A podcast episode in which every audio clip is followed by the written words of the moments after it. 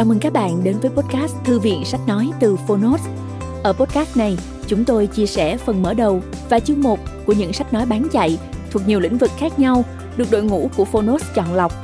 Mong là thông qua podcast, người nghe sẽ tìm thấy quyển sách phù hợp cho bản thân và cả những kiến thức hữu ích cũng như nguồn cảm hứng, kinh nghiệm giúp cuộc sống hàng ngày trở nên phong phú, hiệu quả hơn. Podcast Thư viện Sách Nói được phát sóng đều đặn vào thứ ba, thứ năm và thứ bảy hàng tuần. Mời các bạn cùng đón nghe. Và nếu yêu thích nội dung này, hãy tải ứng dụng âm thanh số và sách nói có bản quyền Phonos để nghe trọn vẹn cuốn sách. Ngoài ra, Phonos còn sở hữu hàng ngàn nội dung số hấp dẫn khác như tóm tắt sách, ebook, thiền, truyện ngủ, nhạc chủ đề vân vân. Hẹn gặp lại các bạn tại ứng dụng sách nói có bản quyền Phonos nhé. Còn bây giờ, hãy cùng lắng nghe cuốn sách của ngày hôm nay.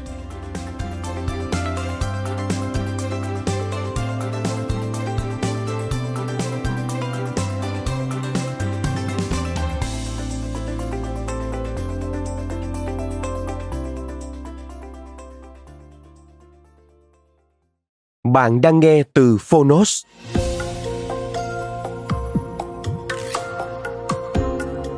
Chuyện nhỏ Sài Gòn, bao nhớ. Tác giả, Đàm Hà Phú. Độc quyền tại Phonos. Nhà xuất bản trẻ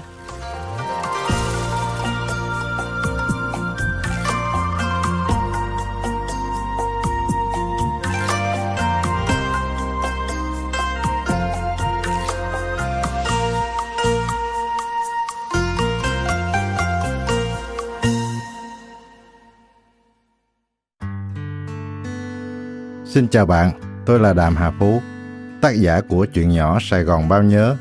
Bạn đang nghe giọng nói của chính tôi từ Phonos. Cảm ơn bạn đã lựa chọn cuốn sách này. Tất cả những nhân vật trong cuốn sách này đều có thật. Tôi chỉ ghi chép lại những câu chuyện của họ với một xíu hàm lượng văn chương.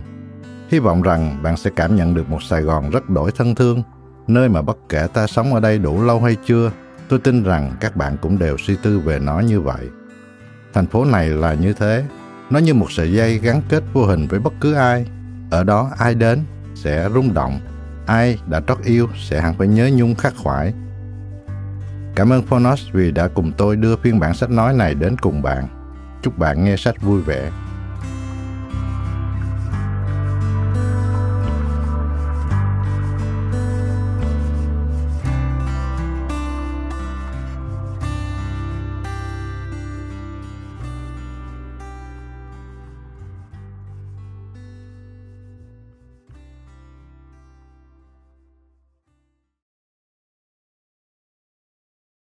Ở Sài Gòn một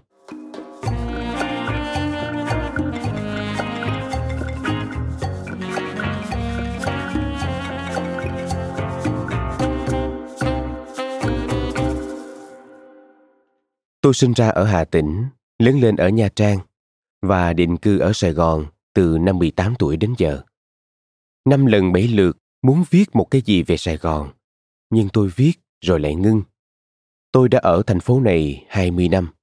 Tôi viết nhiều vậy mà chưa viết về Sài Gòn, kể cũng là thiếu. Sài Gòn là mảnh đất lạ kỳ. Nó lạ kỳ đến nỗi người ta luôn nghĩ về Sài Gòn mà lại chẳng biết viết gì, nói gì về nó. Nó lạ kỳ đến nỗi người ta luôn nhớ về nó khi đang ở trong lòng nó. Người ta thương Sài Gòn bằng một thứ tình cảm mơ hồ nhưng mãnh liệt đến ngạt thở nhưng như kiểu một thứ tình nghĩa khác, không hẳn là tình quê hương. Tôi đến Sài Gòn lần đầu tiên năm 1991 trên một cái xe cấp cứu. Không phải xe cấp cứu chở tôi, là tôi quá gian xe một cấp cứu chở một bệnh nhân viêm màng não từ bệnh viện Khánh Hòa chuyển viện vào Sài Gòn.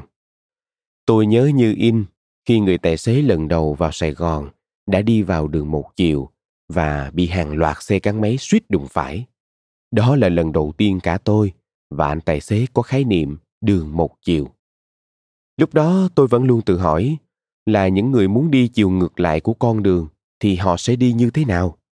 Sau này thì tôi biết những con đường ở Sài Gòn như sông. Đôi khi trở về chỗ cũ, bạn phải xuôi theo một con sông khác. Tôi nhớ mình đã tháo cái nhẫn hai chỉ vàng trên tay để nhét vô vớ vì nghe nói cướp ở Sài Gòn sẵn sàng chặt tay bạn chỉ để cướp đồ vàng.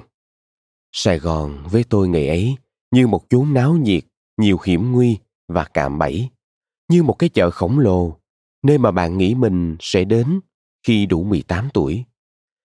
Ngày đó ấn tượng đầu tiên của tôi là Sài Gòn quá lớn và quá đông. Tới bây giờ, ấn tượng của tôi cũng vẫn là Sài Gòn quá lớn và quá đông. Sài Gòn lớn, nó hẳn là lớn hơn cả Singapore hay Hồng Kông. Từ ruộng đồng hóc môn mênh mông ra đến biển Cần Giờ bạc ngàn rừng ngập mặn. Từ vườn trái cây Thủ Đức nổi tiếng chạy mút đến miệt Bình Chánh xa xôi, ở đâu cũng là đất Sài Gòn. Câu nói ấn tượng nhất về Sài Gòn tôi nghe từ một ông già đã 40 năm chạy xe xích lô. Không ai dám vỗ ngực nói mình biết hết đất Sài Gòn. Sài Gòn đông, ngoài đường, trong chợ, hàng quán, đều ngùn ngụt người. Từ khu chợ lớn đầy người nói tiếng Hoa đến khu dân sinh, kiếm cái gì cũng có. Mà giả như không có, người ta cũng kiếm cho bằng được để làm bạn vui lòng. Từ những đường phố luôn tấp nập người xe đến mức bạn tự hỏi là liệu người Sài Gòn có ai ở trong nhà không? Hay tất cả đều đang ở ngoài đường? Đến những cái chợ bán buôn đủ loại mặt hàng thâu đêm suốt sáng, đâu đâu cũng đầy người, càng ngày càng đông. Tôi dám cá rằng, hơn phân nửa số người bạn gặp ở Sài Gòn đều không phải là người Sài Gòn chính gốc. Họ đến từ đâu đó, như tôi. Ở Sài Gòn, có một thứ không khí khác, không giống bất cứ nơi đâu có lẽ được quánh đặt bởi bụi khói bởi mùi mồ hôi mùi đồ ăn bởi tiếng xe tiếng người bởi muôn ngàn thanh âm, màu sắc, mà một khi đã quen hít thở với nó, bạn sẽ không bao giờ quên được, nếu không nói là khó mà rời xa được. Ở mảnh đất dung nạp vào nó, đủ mọi hạng người, từ anh trí thức hàng lâm đến chị bán trôn nuôi miệng, đều cảm thấy đất này dễ sống hơn chỗ khác. Từ với nghệ sĩ có tài và bất tài, đến mấy bà buôn thúng bán bưng đều nuôi mộng lập nghiệp nơi mảnh đất lắm người nhiều xe này. Tất cả đều có thể nhận mình là người sài gòn. Hoặc không nhận cũng không sao. Người sài gòn không so đo xuất xứ của bạn, cơ hội và rủi ro chia đều cho mỗi người. Ở sài gòn, bạn hay chứng kiến những tai nạn giao thông nho nhỏ do xe máy. Thường cả hai bên va chạm đều tự dừng xe lên, nhìn ngó xe của mình, suýt xoa vài tiếng rồi nổ mấy xe hỏi thăm nhau một câu cho có rồi mạnh ai nấy đi ở sài gòn thỉnh thoảng có người chạy theo bạn ngoài đường chỉ để nhắc bạn nhớ gạt chống chân xe hoặc coi chừng bị rớt cái ví lòi ở túi quần sau mà không cần quay đầu nhìn bạn để nhận một cái gật đầu cảm ơn ở sài gòn bạn dễ thấy những quán xá tạm bợ và tối giản đến không ngờ. Nhiều quán cà phê chỉ với một cái lon bò hút làm biểu tượng, vậy mà một ngày bán không dưới 300 ly nước, bằng cách bưng đến tận nơi. Có một xe bánh mì nhỏ, chỉ bán buổi chiều tối, mà doanh thu hàng ngày lên đến cả chục triệu. Có một bà chỉ bán nước sâm vỉa hè, mà sau 3 năm đã mua được căn nhà mặt tiền ở chính nơi mà bà xin đặt xe nước sâm của mình thương hiệu là thứ không mơ hồ ở sài gòn nó được bảo chứng bằng doanh thu, bằng tấm lòng người sài gòn ở sài gòn, có nhiều bạn trẻ mặc đồ như tây, ngồi ở cà phê máy lạnh với laptop trước mặt và viết đơn xin việc nhưng cũng có nhiều bậc trung niên mặc quần đùi, uống cà phê cốc ở vỉa hè, bàn chuyện xây cao ốc cho thuê ở sài gòn, bạn có thể xin làm phụ việc ở nhiều nơi mà lương tháng vẫn bằng một kế toán mới tốt nghiệp đại học. Người ta có thể mua cùng một món đồ với giá chênh lệch nhau đến cả chục lần mà không hề ấy nấy. Người ta luôn có cảm tưởng cả Sài Gòn đang vận hành vì tiền, nhưng người Sài Gòn thì lại chừng như không hề coi trọng chuyện tiền bạc. Còn nhiều nữa, nhiều thứ nữa ở Sài Gòn mà tôi muốn viết nhưng vẫn không viết được. Tôi xin kết bằng một câu chuyện nhỏ của tôi. Công việc đầu tiên mà tôi làm để sinh nhai ở đất Sài Gòn này là làm bốc xếp ở cảng. Hồi đó hàng hóa nhập tiểu ngạch nhiều mà phương tiện nâng hạ còn ít nên ở cảng có rất nhiều bốc xếp. Chúng tôi làm và được trả tiền công theo lô hàng. Một bữa tối nọ, tôi đạp xe từ cảng về sau ca làm. Đói, lạnh và mệt làm tôi lả đi. Tôi tấp đại xe đạp vào một máy hiên, rồi ngồi bệt xuống, ngủ thiếp đi. Đột nhiên tôi chợt thức vì tiếng cửa sắt kéo ra. Một người phụ nữ mở cửa và hỏi thăm tôi bằng giọng nam bộ rất phúc hậu. Bà mở rộng cánh cửa cho tôi vào. Bà đưa cho tôi một cái áo để thay và trong lúc tôi còn chưa kịp hiểu ra hoàn cảnh của mình thì chỉ ít phút sau bà lại xuất hiện với một tô mì gói nghi ngút khói. Tôi nhớ còn có cả mấy cọng ngò. Bà chỉ nói gọn. Nè cưng, ăn vô là khỏe liền ha. Mà thiệt tình, ăn hết tô mì tự nhiên tôi thấy khỏe quá. Có lẽ vì vậy, từ đó tôi không nghĩ mình có thể sống ở đâu tốt hơn mảnh đất này. Tôi khỏe luôn từ đó đến giờ. Tôi chịu không thể nhớ căn nhà ấy. Nó nằm đâu đó trên đường Lý Chính Thắng. Tôi cũng chịu không nhớ nổi gương mặt người phụ nữ ấy. Như mọi người phụ nữ ở thành phố này. Bạn đừng nói tôi vô ơn.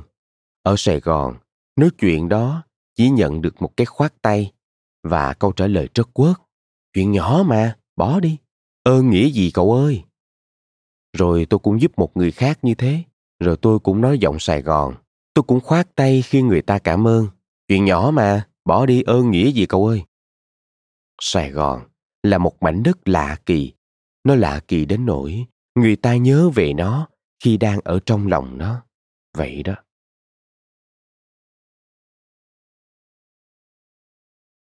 Ở Sài Gòn 2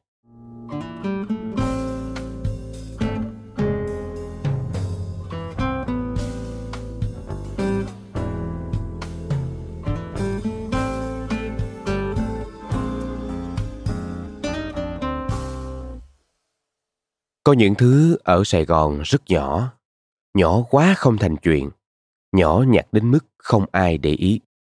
Ai cũng coi là chuyện lình bình hàng ngày, như nắng như mưa, như cái cây cụt ngọn, như đèn đường vàng vọt lúc tối trời, nhỏ bé và nhẹ nhàng đâu đó như một tiếng, một cái phủi tay. Như lóc cốc tiếng mì gõ, như một vốc trái cây bốc thêm nhỏ lắm. Vậy mà khi xa, người ta mới nhớ, mới thương. Mới lật đật ra vô coi ngó, thầm thì với mình. Ủa, ở đây hỏng giống Sài Gòn. Ủa vậy là mình nhớ Sài Gòn sao? Kỳ vậy cả. Một Ở Sài Gòn, thường khi dừng đèn đỏ ngã tư, nếu trời nắng, người ta sẽ dừng ở bóng cây gần nhất. Cho dù cái chỗ dừng xe còn cách cái đèn đỏ chừng chục mét mà không ai thấy phiền. Xe sau, nối xe trước, chen chút trong cái bóng mát nhỏ nhoi để chờ lao tiếp vào dòng người khi đèn xanh bật sáng. Trong ầm ĩ tiếng động cơ phố xá, rồi cô gái ngồi sau bất chợt hỏi, cái gì bông tím đẹp ghê ta nơi? Tiếng đáp từ một người đàn ông nào đó, xa mãi phía sau. Bằng lăng! Hai. Ở Sài Gòn, khi dừng đèn đỏ, nếu đường không quá đông, người ta vẫn luôn chừa một lối nhỏ ngay bên phải sát lề để dành cho những chiếc xe máy quẹo phải. Nếu quên chừa, thì người cần quẹo cứ nhích tới xin. Hoặc một người khác tự động nhắc. Bà con xích quan chút cho người ta quẹo phải. Chỉ vậy thôi. Chút nhường nhịn giữa phố phường lộn xộn, không ai nhớ. Không ai làm ơn cho ai, cũng không ai cần luật lệ làm chi. Chỉ là một thứ vô hình mà người ta hay gọi là biết điều. 3. Ở Sài Gòn, khi đi ngoài đường lỡ làm rớt món đồ nào đó, ví dụ như cái nón, cái áo, cái mạng che mặt, cái cặp sách, vân vân. Mấy anh chở hàng làm rớt bịch hàng. Nếu không sợ xe khác cán phải món đồ, thì chỉ cần dừng lại, quay đầu nhìn về hướng món đồ mình làm rớt, rồi lát tự động có người đi sau lượm đưa lại đôi khi đưa tận tay, cũng có khi vội vã, người ta lấy cái chân móc món đồ lên, chạy tới rồi đá qua cho bạn, y như làm xiết coi kỳ lắm cũng có khi bạn làm rớt mà không biết, người ta cứ lượm, rồi lạch đạch chạy theo để đưa cho bạn nhiều khi món đồ không bao nhiêu, nhưng mà bạn vui, vậy rồi người ta cũng tất tả đi, không kịp nhìn mặt bạn để nhận một nụ cười, một tiếng cảm ơn. 4. Ở Sài Gòn Thường giữ xe miễn phí ở mấy quán cà phê, quán ăn, quán nhậu. Dĩ nhiên nhiều nơi cũng miễn phí gửi xe, mà Sài Gòn miễn phí có tặng kèm nha. Kèm nụ cười. Dù có thẻ hay không thẻ, mấy anh bảo vệ giữ xe quán thường rất dễ thương. Bạn chỉ cần chạy xe tới quán, đá chống rút chìa khóa, nhận thẻ, rồi cứ vậy lững thững vô quán. Anh bảo vệ sẽ tự động dắt xe bạn, xếp vô hàng, khéo léo để không làm trầy xe bạn. Nếu trời nắng, anh kiếm tấm bìa che lên yên xe. Trời mưa, anh phủ bạc cho khỏi ướt. Mà rủi có ướt, lát nữa dắt xe ra, anh sẽ lau khô cho bạn. Bạn ăn uống thoải mái nha. Lúc bạn lục đục tính tiền thì anh bảo vệ nọ đã đẩy xe bạn ra khỏi hàng. Cầm cái đuôi xe vừa cười vừa hỏi, anh hai đi hướng nào để em dẫn? Bạn hất cái mặt hướng nào thì anh sẽ dẫn xe ra hướng đó. Bạn đưa thẻ và đi. Có dư tiền lẻ, bạn cho năm ba ngàn. Không thì thôi, không sao. Có khi bạn cho, người ta không dám nhận. Vẫn tiện khách vui vẻ. Cảm ơn anh hai ủng hộ. Mày mốt ghé nữa anh hai. Bảo vệ kim dẫn xe đó, lương cũng năm ba triệu. Đứng ngoài nắng ngoài mưa, có cười một trăm lần một ngày, có dẫn mấy chục chiếc xe cũng không thêm mấy đồng bạc. Đừng nghĩ người ta làm vì tiền mà mang tội. năm Ở Sài Gòn, mấy người đi xe máy chở hàng nặng hay cồng kềnh, thường chở yên sao cột bằng dây, đa phần là xe ôm làm thêm việc giao hàng hoặc mấy anh chuyên lấy hàng ở chợ đầu mối. Nhiều khi xe đi lặt lè ngoài đường mà có tới chục người theo nhắc. Em ơi tuột dây kìa, Ê sao nó nghiêng bên này dữ vậy mày? Anh ơi có chừng rớt cái bịch bên này. Rồi tỉ như rủi mà có tuột dây, có rớt hàng, thì tự động người ta dừng lại, khiêng lên xe phụ, tấp vô lề cột lại giúp. Chớ mình ơn anh giao hàng sao làm được. Nên người đi giao hàng ở Sài Gòn thường không sợ chở hàng nhiều, không sợ đi một mình, bởi có gì nhờ bà con người ta phụ. Cảm ơn các bạn đã lắng nghe podcast Thư viện Sách Nói. Podcast này được sản xuất bởi Phonos, ứng dụng sách nói có bản quyền và âm thanh số dành cho người Việt. Hẹn gặp lại ở những tập tiếp theo.